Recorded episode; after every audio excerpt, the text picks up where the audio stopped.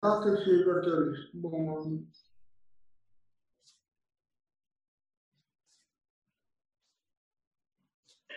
Dragi mei prieteni, bună seara, azi 24 aprilie. E o zi foarte frumoasă pentru că suntem alături de un om, de un căutător al adevărului, de un căutător al sinelui său, Adrian Cranta, care a strâns înăuntru multe practici, multe metode, multe secrete din aceste misteri frumoase ale Universului, ale sănătății și în sufletul său acum poposesc aceste practici care astăzi, prin bunăvoința lui, ni le va releva și ni le va oferi pe tavă cât poate să dea și cât vrea să doneze din bunătatea sa, încât să luăm și noi din viață, din sănătatea lui Adrian Cranta, să putem practica să ne menținem noi uh, un suflet sănătos, un spirit sănătos, un trup, o minte puternică și emoții care să ne ducă acolo unde ne dorim noi. Adrian Cranta, bună seara! Bună seara și uh, bine ne-am găsit! Uh, în această seară sunt dispus să răspund la multe întrebări ce se vor pune în același timp, uh, unul din uh, subiectele, se pare, pe care oamenii le doresc este uh, sănătatea și ezoterismul.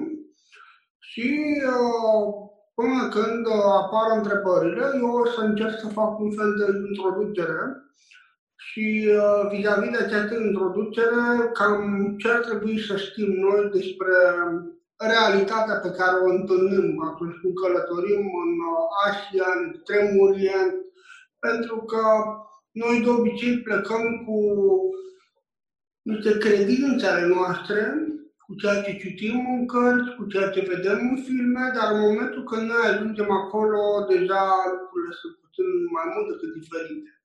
Și asta mă face să, să doresc, să împărtășesc cu oamenii toate aceste evenimente la care am participat, toate aceste călătorii și aștept deja prima întrebare.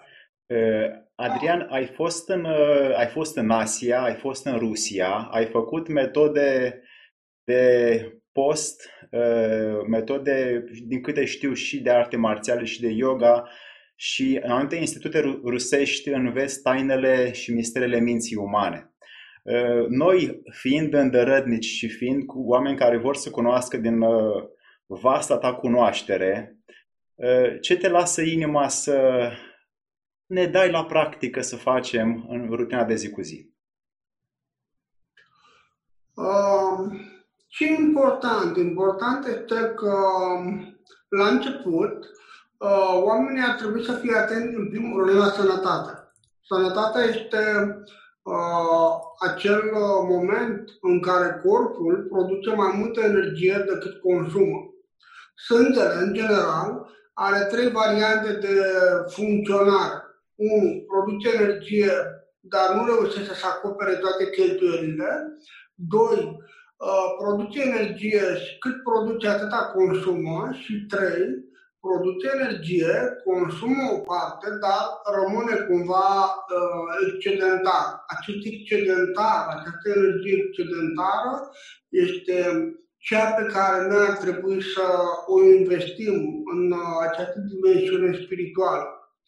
În toate călătoriile pe care le-am făcut în uh, Extremul Orient, în China, Shaolin, uh, Hubei, în toate zonele acestea sacre unde am învățat, uh, era esențial să ai sănătatea bine pusă la punct. Noi, în uh, Occident, de obicei ne gândim, a, sunt bolnav, acum sunt neputincios, nu mai pot să fac nimic, gata, mă duc să mă apuc de partea spirituală. Însă, mm, realitatea este puțin diferită. Deci, încă un lucru important în momentul în care, în care noi ne apucăm să studiem partea de sănătate sau partea de uh, psihologie orientală, noi ar trebui să avem niște noțiuni de bază vis-a-vis de anatomie, de fiziologie, vis-a-vis de psihologie. Ar trebui să avem niște noțiuni de bază. Uh, norocul meu a fost cu Valeriu Popa și încă un uh, profesor uh, rus care a insistat foarte mult de, de nenumărate ori pe a înțelege fiziologia umană, a înțelege partea legată de psihologie, de sociologie, de pedagogie. În acest sens, pentru a putea înțelege mai bine, să face această translație, această, acest transfer de informație din est către vest, mi-am uh, investit timpul, în sensul că am uh, urmat uh, facultatea de psihologie, sociologie și pedagogie, apoi am mers cu un master în psihologie cognitivă și după care m-am implicat în medicină generală și uh, după care m-am orientat spre studiile postuniversitare. Însă, ceea ce pot să spun este că oamenii nu ar trebui să fie eclipsați de ideea că ce mă fac, n-am niciun studiu. Cea mai bună variantă pentru noi toți ar fi să învățăm atât cât aplicăm. Nu are sens să devenim o enciclopedie. Nu e pierdere de timp. În fapt, când uh, am terminat uh, medicina generală, mi-aduc aminte, când am început, de fapt, mi-aduc aminte un prieten, un uh, doctor uh, militar, mi-a spus așa, din această facultate vei folosi probabil 25% dacă te vei implica în cercetare și vei folosi până în 15-20% dacă vei funcționa efectiv ca medic. Și uh, mi s-a părut excepțional ceea ce a zis, pentru că după ce am terminat uh, uh, facultatea, licența și celelalte, uh, am văzut că avea dreptate. Și mai mult decât atâta, uh, el a zis că ar trebui să cauți doctorii bătrâni, doctorii în vârstă și să înveți de la ei. Pentru că în vechile manuale, în vechile cărți și la acești oameni care deja sunt la 75, 80, 90 de ani, vei avea foarte multe lucruri pe care le vei folosi. Mi-aduc aminte de Bălăceanu Stolnici, a fost profesor în Facultatea de Psihologie la neuropsihologie, dânsul fiind și doctor, după care aveam să mă întâlnesc mai târziu prin prisma acelui student care era la medicină și să înțeleg modul cum dânsul a apropiat partea non-fizică, partea ezoterică, de partea fizică și anume partea cu care noi avem de-a face tot timpul. Ambina cele două părți Aici este secretul. Îmbinarea celor două părți. Uh, ce important totuși? Important este să ce un lucru care poate le-ați mai auzit. Important este să nu ne grăbim. Când noi practicăm, dacă ne grăbim, asta nu e bine. Noi trebuie să practicăm mai bine, facem mai puțin, dar suntem acolo prezenți decât să facem mult și prost. În Asia funcționează o vorbă extraordinară. În timp ce în Occident uh, se tot bate moneda pe uh, un gram de practică valorează cât mii de tone de teorie, în Asia este tocmai pe dos. Un gram de teorie bine înțeleasă nu-ți dă pace ca să nu practici și nu-ți dă pace ca să nu ai rezultate și valorează mai mult decât multe, multe vieți de teorie neînțeleasă. Adrian, ai spus foarte bine, într-adevăr, noi acum, noi acum având foarte multă cunoaștere și informație în jur, practica nu mai este deja o necesitate, pentru că ni se oferă din uh, presă și din uh, social media și din cărțile pe care le avem la îndemână atât de multă cunoaștere încât nu știm cum să o aplicăm și tu ești omul care ne poate ajuta uh, să o aplicăm. Avem o întrebare de la Traian care ne întreabă ce importanță are pentru tine, Adrian, postul, postul cu apă? În primul rând ar trebui să înțelegem ce se întâmplă în timpul postului. În timpul postului, practic, noi nu mai introducem alimente solide și rămânem doar la apă, partea de hidratare. Începând cu ziua a treia, aceste enzime, ele își cer drepturile în primele trei zile, ca niște copilași care bat în farfurii cu furculițele, dar uh, faptul că nu le dăm nimic, nu le dăm nicio satisfacție, va trebui ca aceste enzime, aceste copilași să se reprofileze. Ce vor face ei? Uh, ei se vor duce în corp și vor găsi zonele unde avem foarte multă mâncare nedigerată, adică nemetabolizată. O să mă întreb cum îți dai seama că un om are atât de multă mâncare care nu este metabolizată? Simplu. După ce mănâncă, doarme. După ce mănâncă, le asumă. Pentru că, pe de o parte, nu poate să miște ceea ce este vechi, adică ceea ce e introdus în corp, pe de altă parte, nu are enzime care să digeră ceea ce a introdus acum. Și atunci când un om ia un repaus alimentar, poate să fie, să zicem, o zi, două, trei la început, cu timpul poate să crească la șapte zile dacă vrea, sau mai mult. Ideea este că în acele momente, după ce a depășit primele trei zile, aceste enzime încep să roadă tot ce nu a fost rost până atunci. Acest proces de metabolizare a unor reziduri se numește proces de detoxifiere. Asta este, de fapt, uh, ceea ce e în spatele postului. Când uh, noi uh, începem să facem post, putem să facem în prima, adică am mâncat până acum, dar am rupt, au căzut șapte spitale și acum gata, sunt post. Nu merge așa. Trebuie treptat. Adică la început să micșorăm cantitatea de mâncare, apoi ușor, ușor să începem să aducem mai mult uh, uh, hrană proaspătă, apoi să aducem și partea de crudită, de sprout, adică uh, germinative, alimente germinate și uh, după care treptat, treptat, pe măsură ce am refăcut câmpul electric în corp, începem să intrăm în post. La început, eu aș recomanda uh, ceea ce se numește uh,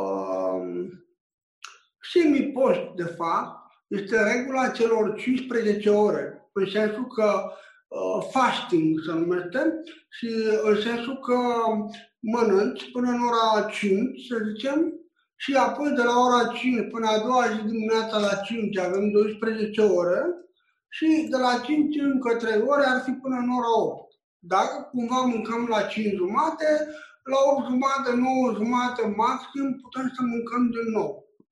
Această metodă este atât de interesantă, cu rezultate atât de mari, încât până acum n-am avut niciun om care să fi făcut această metodă și să nu fie avut rezultate deja în primele 5-6 zile. Metoda este destul de lejeră și făcând-o a la lung, să zicem o lună, două, trei, imediat cum întrerupe această metodă și revii la vechea meternă, îți vei da seama de diferență. Adică e efectiv ca și cum uh, treci de la un uh, super motor de 400 de cai putere la 50 de cai putere. E altceva. E, e o diferență majoră. Și uh, acest fasting este ceea ce recomand. Este mult mai important decât acele multe zile de post și pe urmă, practic, ce faci? Exact ce se întâmplă. Omul ține post până la ajunul Crăciunului și a doua zi dimineața rupe porcul în două. Nu merge așa. Ar trebui să învățăm puțin de la vecinii noștri moldoveni de peste Prut, care încă mai păstrează uh, vechile metode și anume primele trei zile mănâncă destul de subțire și de avea a patra zi începe să introducă alimentele mai grele, carnea și celelalte. Dar la început o iau ușurel, cu pește, cu alte lucruri. Da. Altă întrebare. Adrian, cum să facem să ne echilibrăm emoțiile când ele pleacă atât de uh, negativ de jur împrejurul nostru pentru orice mică treabă care nu ne lasă în pace? Când nu vorbim de emoții, primul rând trebuie să definim emoțiile. Emoțiile sunt rezultatul acelei situații în care dai o adresă unei energii. Când ai dat adresa, ai dat sens. Dând sens, deja emoția poate să apară ca o emoție bună pentru că are o adresă bună sau o emoție mai puțin bună pentru că nu are o adresă bună. Deci asta ar fi prima problemă. A doua problemă ar fi uh, la ce avem noi nevoie de emoții? N-ar fi mai bine să băgăm inima undeva într-o cutie și să nu mai folosim? Dacă noi am face lucrul ăsta, am avea destul de multe probleme. Am ajunge foarte ușor ca în situația celor din vest, care spun că inima nu este bună, doar creierul și că nu cumva să implic inima în relația cu oamenii. Ce este inima, de fapt? Inima este stălașul conștiinței noastre.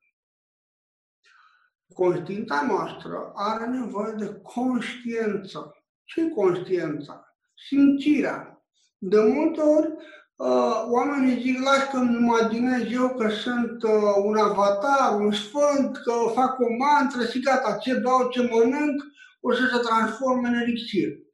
Uh, e doar o iluzie, o închipuire o imaginație. Uh, acest aspect al imaginației este esențial și vom discuta despre el, dar întâi să terminăm cu emoțiile. Deci, emoțiile apar atunci când energia noastră vitală a devenit captivă datorită unor adrese negative pe care noi, inconștient sau conștient, le-am dat și, practic, noi suntem drenați de această energie vitală. Ce ar trebui să facem noi? A trebui să abordăm mecanismul transformării emoțiilor. Uh, nu poți să transformi, aud mereu, gata, închizi ochii și te gândești că ești în rai. Nu se poate așa ceva.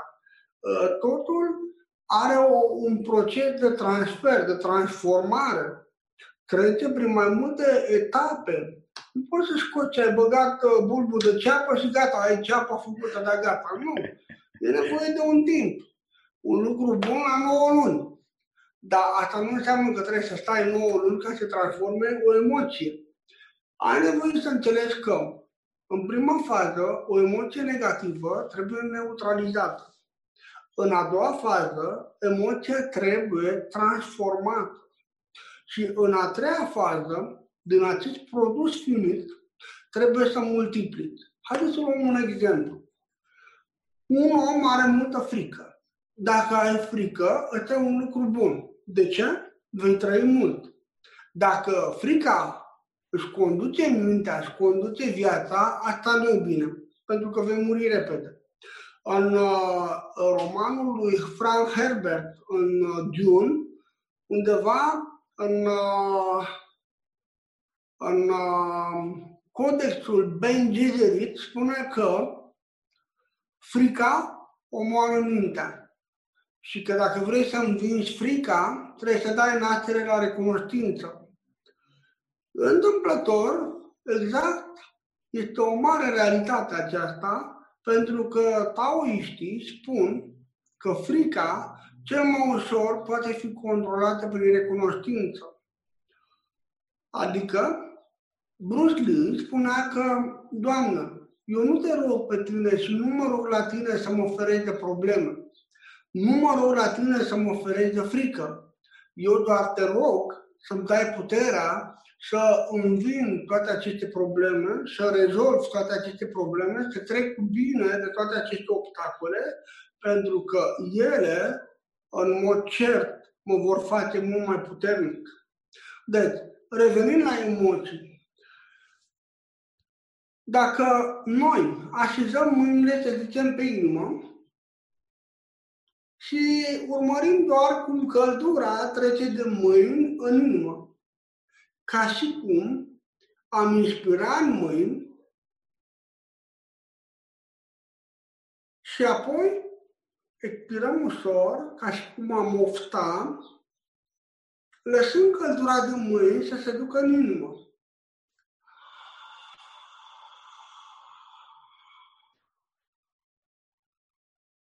inspir căldura de mâini ca un soare care intră în inimă, expir și las toată căldura să se ducă în jos, spre pântec.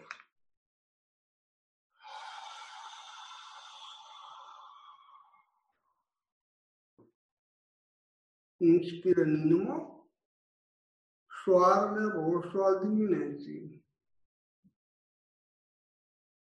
Expir în abdomen această senzație de bine, de căldură, de recunoștință, de bucurie, onoare, respect, apreciere.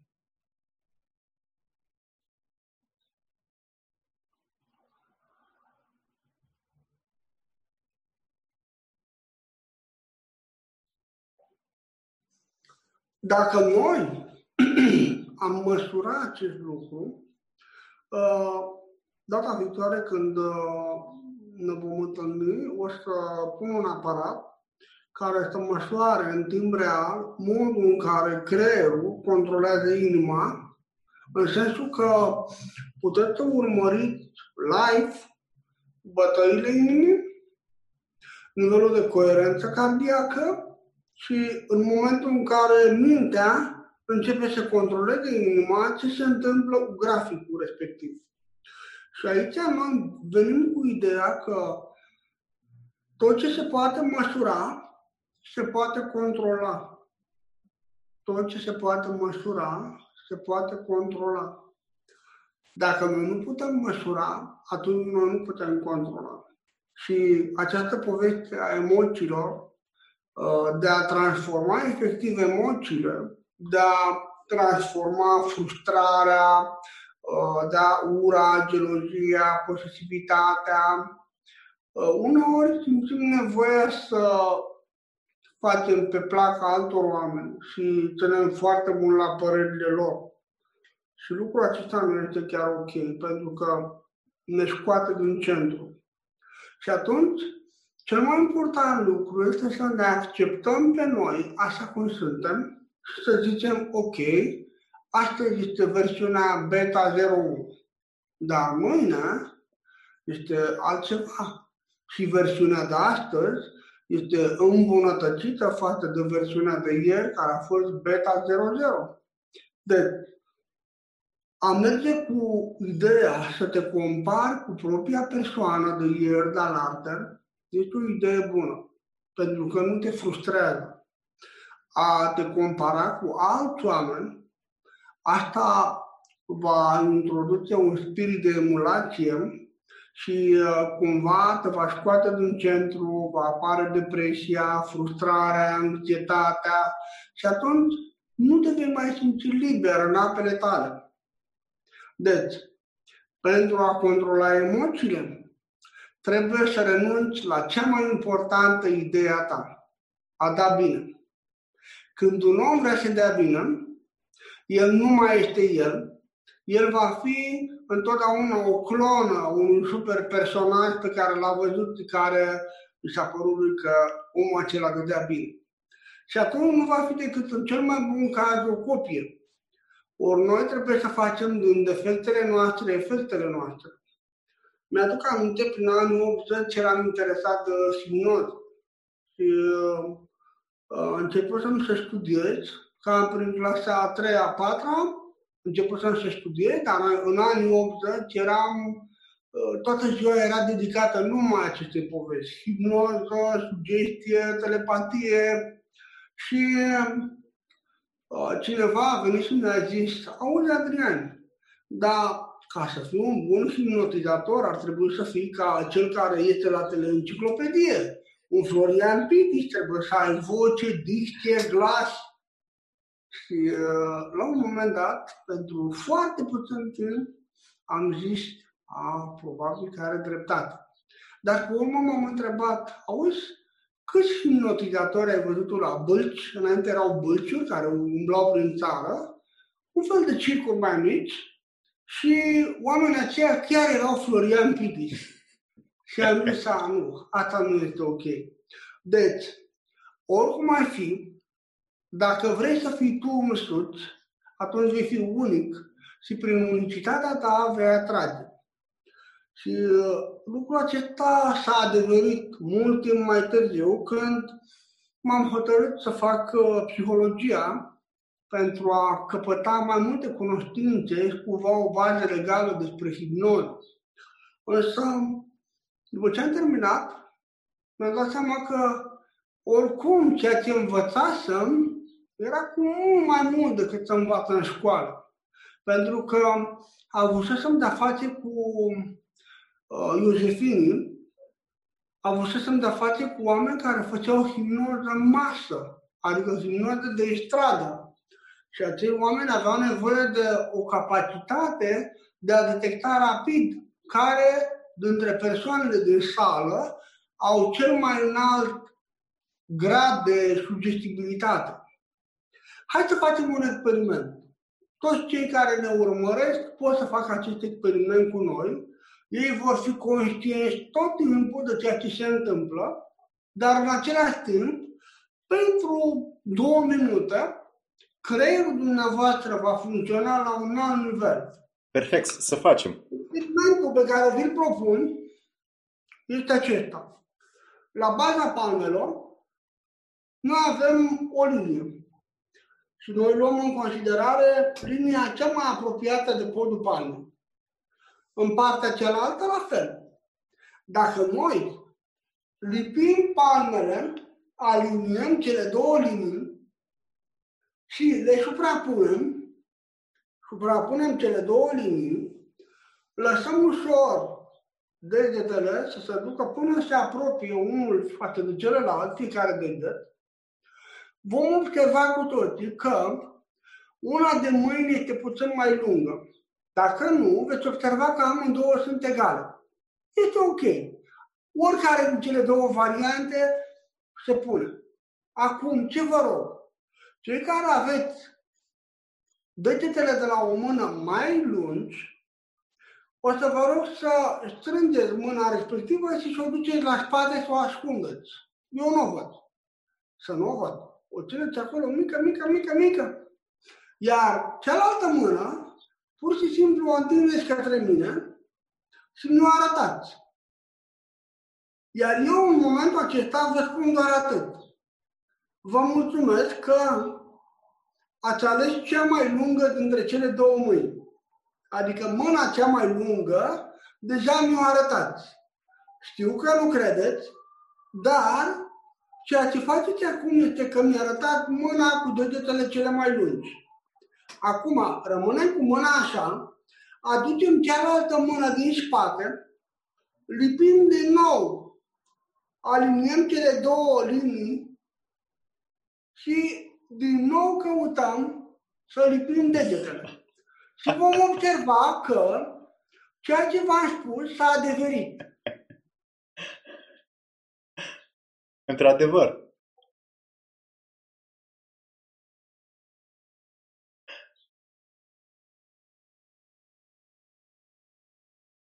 Mâna cea mai lungă. Acum o să vă rog să duceți mâna care e cea mai lungă în spate mâna care e cea mai lungă, duceți-o la spate și mâna cealaltă o întindeți în față, nu arătați, vreau să gândiți. Acum să gândiți. Această mână, aceste degete cresc, cresc, au crescut. Sunt cele mai lungi degete. Mulțumesc. Aduceți mâna de spate aliniem brățările și vedem că s-a modificat din nou. Degetele s-au modificat. Ori au devenit egale, ori chiar au crescut mai mult decât în partea cealaltă. Ce observăm? Observăm că dacă vă folosiți mintea și vă puneți în minte ceva, acel lucru se întâmplă. Sunt multe experimente de genul acesta. Acesta reflectă gradul de conectare dintre minte, conștient și subconștient. Lucrul acesta se întâmplă tot timpul. Noi tot timpul trăim într-o semi-hipnoză. O să mă întrebați când uh, nu suntem în uh, hipnoză, în această semi-hipnoză, semi-transă, atunci când sunteți prezenți. Adică foarte, foarte rar se întâmplă treaba asta. Se întâmplă când trăiți un maximum de plăcere sau de durere sau un pericol extrem sau când vă rugați intens, se întâmplă acest lucru. Adrian, pentru că tot ai menționat de acest uh, prezent care este o ieșire din imaginație și o intrare în conștiință, ce ai putea să mai aduci ca elemente, ca metode pe care tu le-ai încercat ca să rămâi în prezent? Trebuie să unești mintea cu ceea ce se întâmplă în prezent. Dacă noi stăm liniștiți, primul lucru pe care îl putem urmări este respirația. Dacă noi vrem să controlăm mintea, nu este greu. Trebuie să controlăm simțurile. Adică dacă noi începem să coborâm simțurile către procesul respirator, anume, urmărim respirația cum intră zetul de aer, intră, urmărim căldura aerului, temperatura aerului, urmărim mirosul, urmărim presiunea care se creează, urmărim sensul, direcția spre care se duce aerul. Deci, tot acest proces de monitorizare face ca mintea, fiul, și respirația, ciul, să se unească. Când ele se unesc, să spunem că are loc primul mariaj între minte și energie. Și uh, dacă noi folosim acest proces și mintea a devenit prezentă, tot ceea ce se întâmplă, tot ceea ce gândiți, tot ceea ce spuneți, deja se întâmplă. Când noi am făcut experimentul cu palmele, am folosit șase mecanisme pentru a vă face prezenți. Și uh, din cauza asta, atât cei care sunt acum aici cu mine în sala unde sunt, cât și cei care sunt online, au putut să experimenteze acest proces de modificare a percepției și modificarea lungimii palmelor. Deci, prezența vine întotdeauna când emisferele se sincronizează. În Occident încă e la modă să faci alpha healing, beta healing, însă în Orient cel mai tare curs și cel mai scump este beta healing, adică să fii treaz, prezent, aici și acum, cu toate simțurile. Dra- și Drag am Adrian. fost în, uh, implicat în asemenea cursuri, uh, seamănă foarte mult cu pregătirea unor comandouri, pregătirea trupelor de desant de la parasutiști. Acum nu știu ce se mai întâmplă în România, dar în trecut am fost implicat în această poveste. Știu exact cât de atent trebuie să fii atunci când faci acele sărituri de la 4 sau 5 metri și cum trebuie să-ți repartizezi greutatea pentru a nu avea nicio problemă cu accidentul. Deci, ca să închei ideea cu emoțiile, emoțiile sunt hrana sufletului. Dacă noi le-am dat deoparte, sufletul intră în inaniție, moare de inaniție. Adică sufletul se pietrifică. Și dacă noi nu avem sufletul treaz, avem o mare problemă. Anume, noi nu vom putea observa comunicarea non-verbală. Noi trebuie să auzim doar comenzi verbale. Da? Nu. E albă, e negră. Dar omul acela nu va da seama că gura spune ceva, ochii spun altceva. Ochii sunt ferestrele sufletului. Adrian, ne, ne întreabă Oana, cum ne putem ridica vibrația?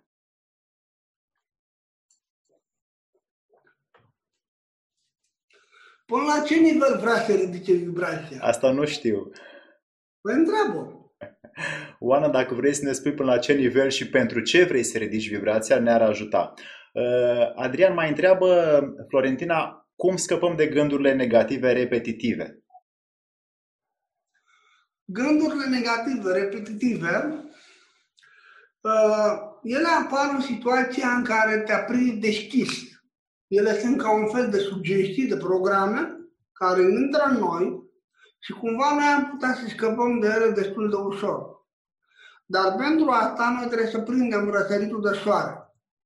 Anume, privitul răsăritului de soare dimineața, timp de un sfert de oră, noi privim cu ochii deschiși și uh, când soarele, dacă suntem la mare, când soarele iese de mare, sau dacă suntem undeva unde să vedem răsăritul, cum soarele se ridică deasupra pământului, acea lumină roșie, dacă noi facem această practică 15 minute dimineața, în 45 de zile se întâmplă trei lucruri. 1. Vederea devine mult mai bună. Chiar dacă vedeți bine, e loc de mai bine. Dar cât timp să stăm cu ochii la soare? Uh, 15 minute, atât. Okay. 15 minute, noi stăm și privim soarele. Încercăm să nu clipim. Uh, la un moment dat e posibil să apară o lacrimă sau două ca o arsură. Este ok. Când nu se poate, asta e, clipim o dată de două ori și urmă continuăm procesul și lăsăm soarele să intre în capul nostru și să se reverse și să ne scalde întregul corp aproape ieșind în afara noastră până în aura noastră. Dacă noi facem acest lucru 45 de zile, uh, gândurile negative se duc. Uh, lumina soarelui are puterea unei rugăciuni imense. Soarele, de fapt, este sursa vieții în sistemul nostru solar. Soarele este, ca și formă de conștiință, un reprezentant al Dumnezeirii, o parte din Dumnezeire. Noi și creația suntem manifestarea Dumnezeirii. Acum, deci, aceste gânduri negative au la bază emoții negative. Și atunci, în mod normal, ar trebui să învețe să transforme emoțiile.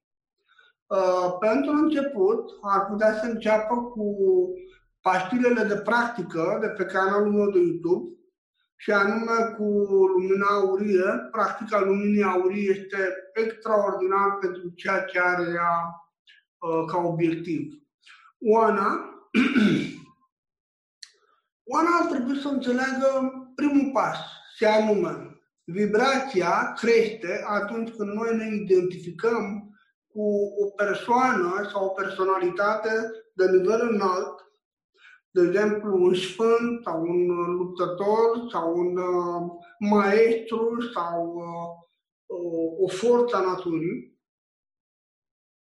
Și întotdeauna scade când noi punem uh, o anumită melodie, să ascultăm, normal, vibrația se va duce rapid în jos.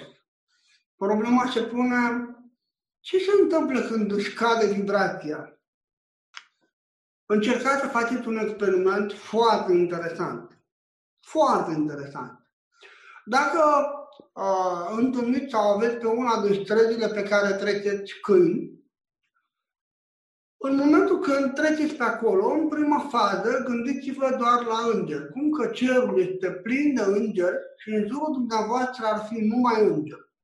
Dacă vreți să uh, spuneți ceva în gând, puteți să spuneți doar atât. Slavă ție, Doamne, slavă ție. Urmați cu starea asta să treceți pe lângă acei câini. Veți vedea că când vibrația se schimbă, pur și simplu când treceți pe acolo, câinii se adună și dau din coadă ca și cum le aduc cine știe ce hrană, ce nectar. Dacă următoarea zi te gândești la nu știu, la manele, la cine știe ce melodie de asta lăutărească, mai, uh, mai de cancan, așa, s-ar putea ca gardul să nu fie prea aproape ca să te urci pe deci, în momentul în care te gândești la o persoană care are un comportament dificil, are niște valori dificile, un uh, om care nu este conectat cu partea aceasta non-fizică a realității noastre, să nu uităm că Universul e doar 4% materie. este non-materie. Adică 4% este ceea ce noi știm fizic. Celelalte 96% sunt non-fizic. Când noi începem să învățăm despre noi, ne dăm seama că corpul fizic este... E drăguț, a dus mie o matrioscă. Uite la... Așa. Uh, când noi începem să învățăm despre corpul fizic, noi avem senzația că corpul fizic este cel mai mare și cel mai la vedere. Fals. Nu este chiar așa. Corpul fizic este cel mai mic corp în mijlocul celorlalte corpuri. Toate celelalte corpuri non-fizice sunt acele corpuri care alcătuiesc aura. Iată aici avem o matrioșcă și um, dacă noi uh, desfacem această matrioșcă, vom ajunge în cele din urmă la ceea ce numim corpul fizic. Se vede? Da. Corpul fizic. Se vede că e mic. Când noi punem corpul fizic, următorul corp este corpul electric. Corpul electric. Și următorul corp este corpul sufletesc. Dacă celălalt a fost corpul electric sau eteric, acesta e corpul sufletesc sau corpul astral. Și următorul corp este corpul mental. Și iată, corpul mental este cu mult mai mare decât corpul fizic. Și următorul corp este corpul spiritual. Și când noi vorbim de corpul spiritual, noi vorbim de capacitatea de a ne extinde conștiința. Nu degeaba se spune că până la Dumnezeu ne mănâncă Sfinții. Noi trebuie să luăm în primire toate aceste corpuri și să le folosim. Uh, în următoarea întâlnire, o să te rog să-mi aduci aminte, vom face un experiment și anume o să vă învăț cum să vă separați o parte din voi, din corpul sufletesc, cum să le exteriorizați în afara corpului fizic. Să puteți scoate acea parte, să zicem un braț din corpul fizic, corpul astral sau sufletesc, iese din corpul fizic, se separă, intră, iese, intră, iese și pe urmă să vă pun să simțiți din nou mâinile, să vedeți ce diferență mare este între ele. Este un experiment care merită făcut pentru că cu mult, mult timp în urmă, noi am fost antrenați în această manieră ca să putem să simțim, să sezizăm corpul eteric, corpul astral, corpul mental, corpul spiritual. Sunt mult mai multe corpuri, dar matrioșca este un suport pedagogic de a-l face pe copil să înțeleagă cum este alcătuită ființa lui. Matrioșca nu este uh, o invenție a rușilor, cumva ea este venită de undeva din adâncul Asiei, dar ținând cont că Rusia este foarte mare ca și întindere, a putut foarte ușor să preia uh, acest obiect și să îl dezvolte și în acest fel, în uh, școlile ezoterice de șamani, ei foloseau așa ceva pentru a învăța despre corpurile subtile. Așa că fizicul și non-fizicul. Dacă fizicul este aranjat, este ok, în momentul în care deschizi gura, când vorbești, o parte din sufletul tău se arată la iveală. Dacă sufletul nu este antrenat, atunci să zicem că cu ajutorul multor exercări vei reuși să acoperi o părticică din capacitățile sufletului. Dar nu vei putea trece mai departe, la partea mentală, la partea spirituală. Deci, în concluzie, avem nevoie de o igienă fizică, Avem nevoie de o igienă energetică, avem nevoie de o igienă emoțională, mentală, spirituală. Și zice că noi suntem exact acel lucru la care ne gândim cel mai mult pe lungul unei zile. Adrian, ai avut mai multe experimente în China, unele destul de puternice pe partea ta spirituală. Însă eu am văzut în munții Wudang oameni care trăiau, care trăiesc 160-180 de ani undeva în, la taoiști și mi-am pus de multe ori întrebarea, pentru că ei nevorbind de engleză și nu vreau să împărtășească prea multe, neinițiaților ca mine, cum ajung ei la această etate? Tu pentru că ai fost mai des pe acolo și ai practicat mai multe lucruri, dacă ne poți spune câteva indicii despre taoiști, despre viața lungă și frumoasă. Una din uh, școlile din care fac parte și uh, a cărei învățătură o, o învăț, o practic, uh, este școala acelui maestru Li Qingren, acel maestru care a trăit 256 de ani. Și uh, dorința mea a fost să învăț efectiv ceea ce el practica. Și uh, cu mult timp în urmă, în anii 2006-2007, câțiva ani am predat aceste învățături. Și uh, esența este următoarea. Când mănânci, mâncarea să vină cu tot ceea ce are ea nevoie să se autodigere singură, în așa fel încât tu să nu consumi prea mult, prea multă energie. Când uh, înveți, la fel, când practici, la fel, când comunici, la fel, orice ce îi face, cumva această energie să curgă, să permeeze nu numai ființa ta, ci spațiul pe care ființa ta îl ocupă. Imaginează că ai un acvariu. și pui apă în acvariu și zici, asta e tot. Și apoi pui nisip și zici, asta chiar e tot. Și apoi vii și pui niște pietre și zici, mai mult, dar nu se poate. Și apoi vii și pui niște plante, apoi pui niște ființe. Deci iată că acel spațiu poate fi ocupat cu foarte multe forme de conștiință.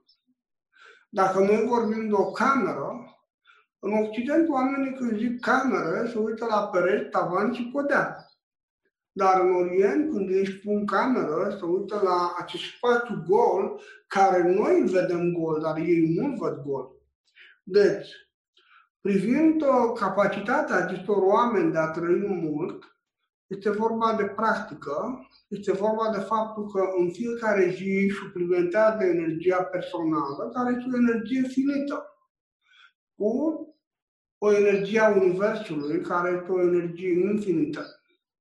E ca și cum ai o mașină, ai un rezervor, să zic, de 60 de litri și cumva uh, poți să faci în așa fel încât în timpul drumului să fie alimentat de către un balon care vine, lasă un furtun și îți reumple mereu rezervorul. Și poți să mergi destul de mult timp. Pentru că, practic, niciodată nu ajungi la acea canistră de criză. Deci, a recupera mereu energia, asta înseamnă o treabă deșteaptă. Este exact ceea ce face un om cu telefonul. Când telefonul trece de 40%, 39, 38, 35% mare baterie, îl încarcă. Dar dacă el îl consumă până când telefonul a murit, odată îl încarcă din nou, iar îl consumă până când moare, bateria nu va ține mult. S-a înțeles? Dragă Dian, tu ai spus foarte frumos acum, însă noi când uh, stăm cu mintea la tâmpenii și la griji, cum putem să prelungim noi viața când mintea noastră este preocupată de problemele efemere din, din jurul nostru? Alex, o să spun un mare secret. Atâta timp cât ești prezent, timpul nu se pune și nu trece pentru tine. Deci, Dacă, de exemplu, stai și te relaxezi, pentru că la început ceea ce faci este că te relaxezi ca să poți medita. Mai târziu ajungi să meditezi ca să te relaxezi. Dar la început trebuie să te relaxezi ca să poți medita. Atâta timp, acele ore pe care tu le petreci într-o săptămână, să zicem, în fiecare zi îți iei 10 minute, un sfert de oră în care să faci un exercițiu. Exercițiul constă în a urmări respirația. Pur și simplu inspiri până când respirația ajunge în abdomen ca o lumină, aerul se duce, lumina și energia rămâne. Exact ca în uh, reclama de la Poiana. Când uh, zicea, da, da, bine, tu poți să pleci, ciocolata rămâne, știi? exact asta este. Deci această practică este acea practică care se aseamănă cu o balenă care deschide gura și foarte mult space, foarte multă hrană intră cu acele tone de apă. Apa este filtrată între fanoane și înăuntru rămâne hrană. Deci când noi stăm liniștiți și inspirăm și urmărim aerul,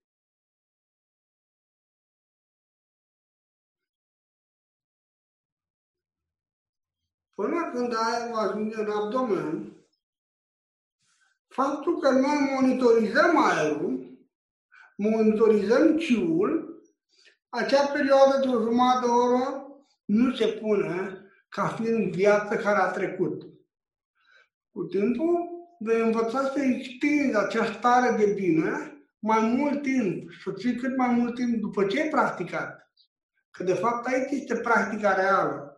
Practica reală spune așa, pentru un uh, occidental, uh, el este atent în timpul practicii, vrea să facă totul perfect. Că s-a terminat practica, ura, gata, înapoi la obiceiurile mele.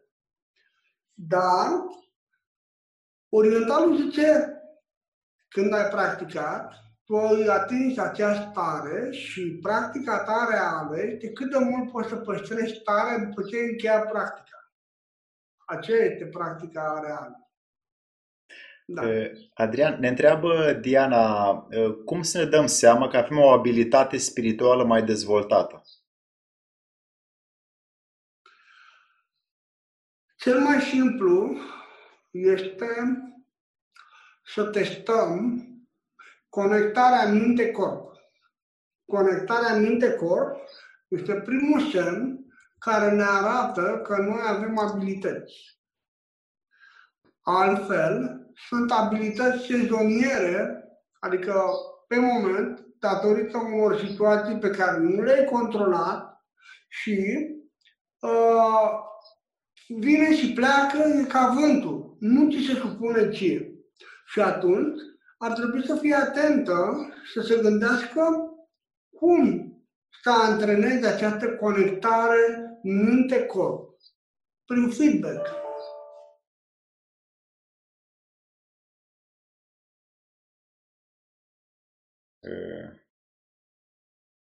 Adriana a ieșit, dar revine imediat.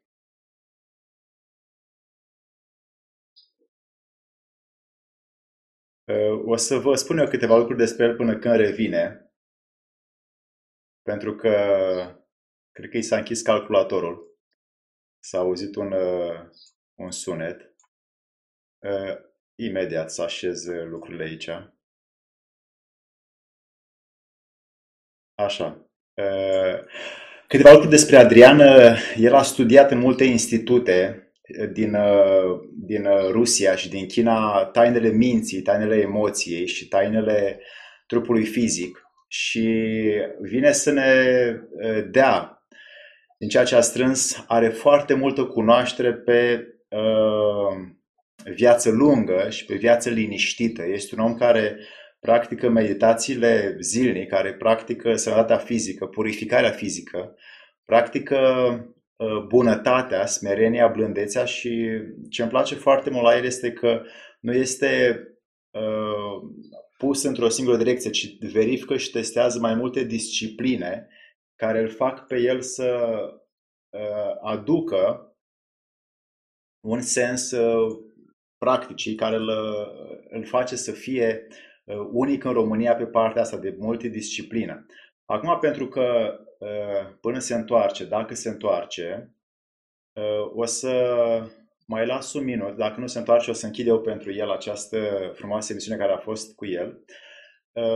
Are puterea să schimbe oameni, are puterea să schimbe minți și are puterea de transformare din părțile negative în părțile utile vieții omului. Eu l-am văzut lucrând cu mulți oameni, l-am văzut practicând multe discipline. Iar pentru cei care vor să strângă o aparte cunoaștere, canalul lui de YouTube Adrian Cranta găsiți sau pe 6TV găsiți mai multe uh, idei, tehnici, metode secrete care sunt extrase din Orient și în Occident, atât uh, din partea vieții spirituale cât și din partea vieții fizice. Și așa cum a spus, el este pregătit să o ofere celui care caută și dacă noi astăzi vrem să oferim, atunci el este un om care să ne dea. Dragii mei prieteni, sper că v-a fost utilă emisiunea, a dispărut, o să se întoarcă, dar o să mai primim în emisiuni ca să ne fie ghid în căutările noastre. Să vă fie de bine!